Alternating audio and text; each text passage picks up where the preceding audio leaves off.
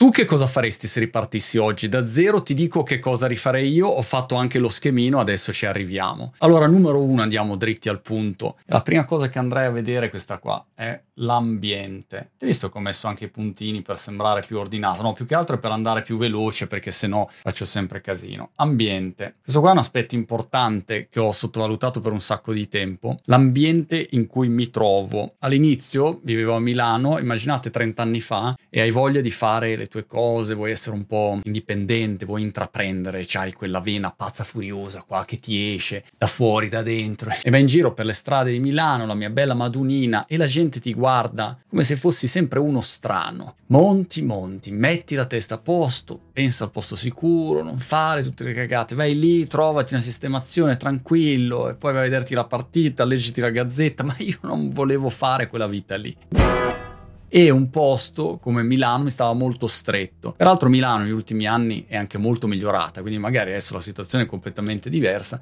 però in quel momento io vivevo quella situazione. Quando mi sono spostato qua in UK, che comunque avevo già 40 anni, l'ambiente che ho trovato a Brighton, perché Brighton non è ovviamente il Regno Unito, però è un posto che non ha giudizio e ti dà questa mm, boccata di ossigeno dove tu vedi delle persone che fanno qualunque tipo di mestiere, qualunque tipo di attività. Vai sul lungomare, ieri c'era, non so, persone persone di qualunque tipo, uscite da un film di fantascienza e poi un altro invece era in giacca e cravatta, l'altro faceva il DJ e con il didgeridoo e gli altri ce n'erano cinque che ballavano in mezzo alla strada, una roba che era un misto tra Ido Portalle e una breakdance. Non lo so, è perfetto, perché non c'è giudizio. Allora, se vuoi intraprendere e vuoi sperimentare, sai che farai anche un sacco di errori, farai un sacco di cazzate e sbaglierai. Allora non puoi vivere in un posto dove la cultura del fallimento non esiste. Se sbagli sei marchiato a fuoco, hai sbagliato, basta, non puoi più fare niente. Uno che intraprende eh, ha bisogno di un non giudizio per poter vedere dove riesce ad arrivare e poi, oh, ho sbagliato, non ha funzionato una startup, ok, mi auto... Ah, cazzo,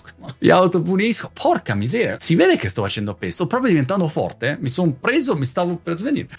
libera il Marvin Vettori che è in te. Ciao Marvin. Considerazione numero due che considererei è quella delle persone. Quali persone hai intorno? Questa qua è fondamentale. Quali persone hai intorno? Ma non con le solite teorie ad minchiam e coso, sei la somma delle persone. Guardati in giro un attimo e pensa, quante persone ci sono intorno a me che sperano che io vinca, che vogliono in assoluto che io vinca nella vita, non che vinca a ping pong, che vinca, che le cose mi vadano bene, che sia felice, che mi senta totalmente a posto con me stesso e riesca a esprimere e realizzarmi in quello che voglio fare. Ognuno di noi ha delle aspirazioni diverse. Allora, se hai intorno delle persone che ti tarpano in continuazione, che hanno sempre quel buttarti addosso le colpe, la tua responsabilità, non fare mai niente nella vita, cioè, così non vai lontano.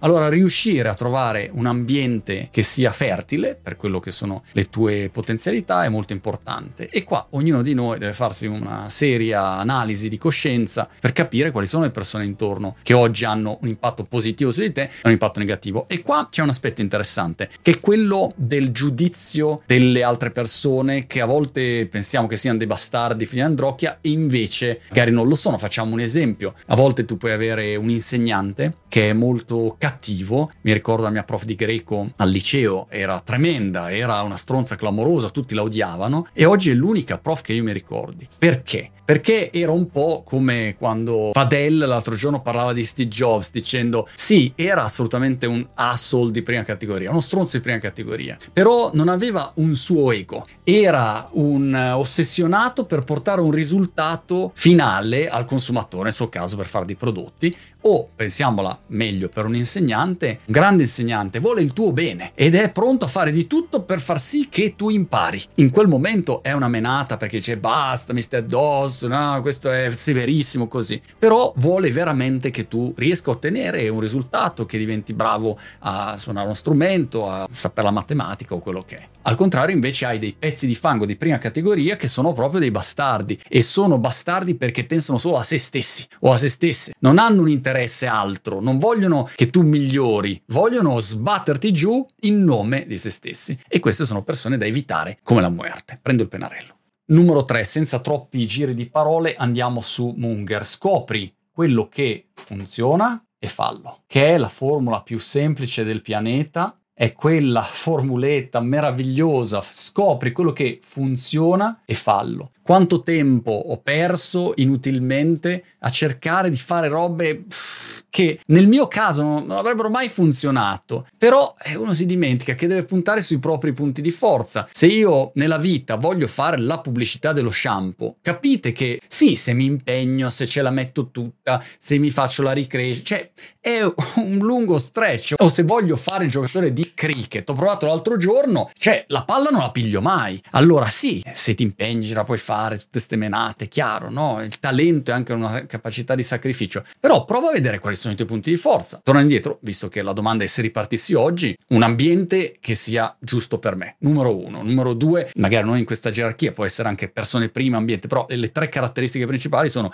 ambiente, persone intorno a me, che può essere anche, se faccio una startup, le persone giuste con cui lavorare. A volte poi con le persone veramente che sono pessime per te, magari sono bravissime, ma per te sono la fine, la distruzione totale. Poi scopri quello che funziona e fallo. Quali sono i miei punti di forza? Da dove riparto oggi? E allora calandolo in pratica vediamo un paio di esempi. Questo è cosa farei. Questo qua si vede cosa farei, guarda, lo riscrivo anche qua. Che cosa farei? Eh, perché sennò la mia maestra di grammatica dice "Ma Monti, porca miseriaccia". Allora, Proviamo a fare due ipotesi, se posso usare i social o se invece non posso usare i social. Voglio fare un esempio in tutte le due direzioni. Se posso fare leva sui social, numero uno, faccio questa roba qua, vado a scegliere un settore. Qual è il settore in cui gioco? Questa è la prima cosa, non posso giocare in mille sport diversi. Se riparto da zero e dico ma voglio provare a vedere se riesco a diventare un grande giocatore di ping pong, di cricket, di tennis, di paddle, di golf giapponese, beh insomma scegliene una, quantomeno per partire, poi tutti potremmo fare tutto in teoria, ma nella pratica hai un tempo limitato.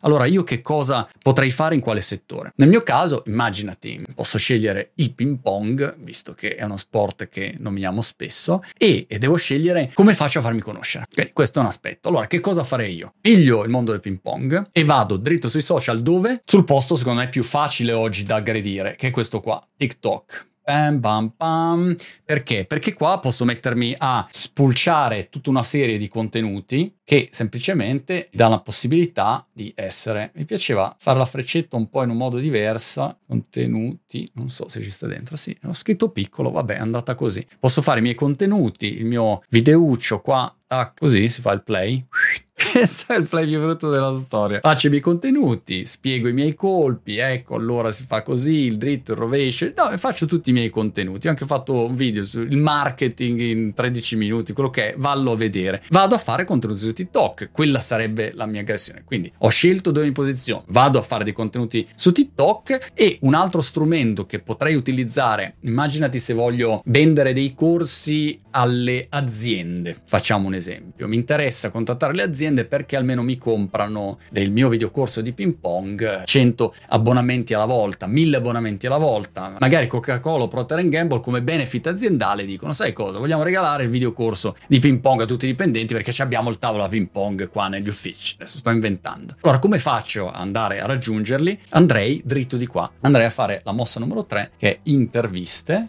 ai direttori marketing o se nel caso dell'HR, qua sono interviste all'HR, cioè responsabile personale, per cercare di capire se questo mio settore, no, ta, ta, ta, che si trasforma in un prodotto, può essere interessante oppure no. Perché vado a intervistare HR head. Vado a intervistare i responsabili delle risorse umane perché sono quelli che decidono quello che viene acquistato all'azienda per formare i dipendenti o anche a livello di benefit. Pensate ai regali a Natale. Ecco. Allora, in quel caso, perché vado a fare le interviste? Perché è il modo più facile per entrare in contatto con loro, conoscerci, farmi conoscere ed è molto diverso. Siamo d'accordo contattare qualcuno per fargli un'offerta e dire "Ah, ciao, sono Montemagno, ho dei videocorsi pong, li vuoi comprare per favore, please? Devo ripartire da oggi da zero." E questo questo dice, ma chi, chi, chi sei, non, non ci interessa o non ti rispondono. No, invece quando tu chiedi a una persona di essere intervistata, sono tutti felici di rilasciare un'intervista, a meno che tu sia Brad Pitt o, so, DiCaprio gente così, insomma, che se Obama non è facile perché sono impegnati e tutti richiedono interviste, ma al direttore marketing o al responsabile dell'HR di un'azienda, mm, non è che ogni due minuti chiedono un'intervista.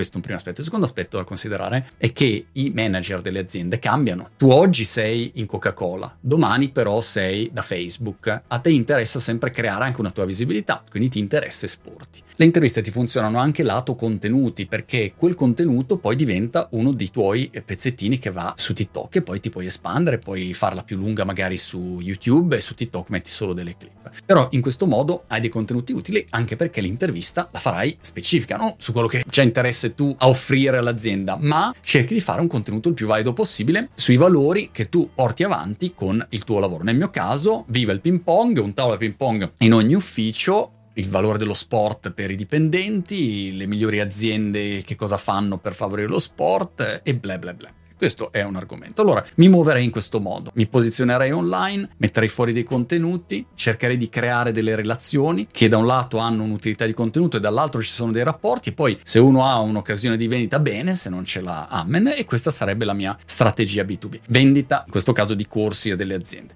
Nel caso invece B2C, quindi vendita alle persone finali, una volta che ho un pubblico un minimo folto e interessato, ma magari sono anche solo 2000 persone che però sono molto appassionate di ping pong, a quel punto posso uscire e dire oh guarda ho un nuovo corso di ping pong sto facendo il workshop di ping pong troviamoci a Brydon a fare la partita e insomma possiamo cercare di fargli le proposte. Questa è un'opzione che richiede un po' di tempo però mm? e serve tempo per costruire il tuo posizionamento. E per questo abbiamo anche un'opzione B per lo zio Monti rimasto senza lavoro e che riparte oggi e cerca di fare l'analogico. Allora in questo caso che cosa cercherei di fare? Cercherei di replicare lo stesso sistema una volta che ho scelto il settore dico ok sono il ping pong è il mio settore. E che cosa farei? Vado di qua che non c'ho spazio, farei un bel volantino, eccolo qua, questa è la mia racchettina ping pong, magari la grafica me la faccio fare oppure faccio su Canva perché non andrebbe molto bene. Che cosa farei? un bel workshop, qua arrivano i termini inglesi, sì, un workshop, farei una due giorni nel weekend e probabilmente quello che potrebbe funzionare in questo caso, ripeto, questa è la strategia di breve periodo per portare un po' di contante in cassa, quello che farei probabilmente è su un pubblico di famiglia, quindi famiglia con un prezzo da decidere, può essere che paghi, non so,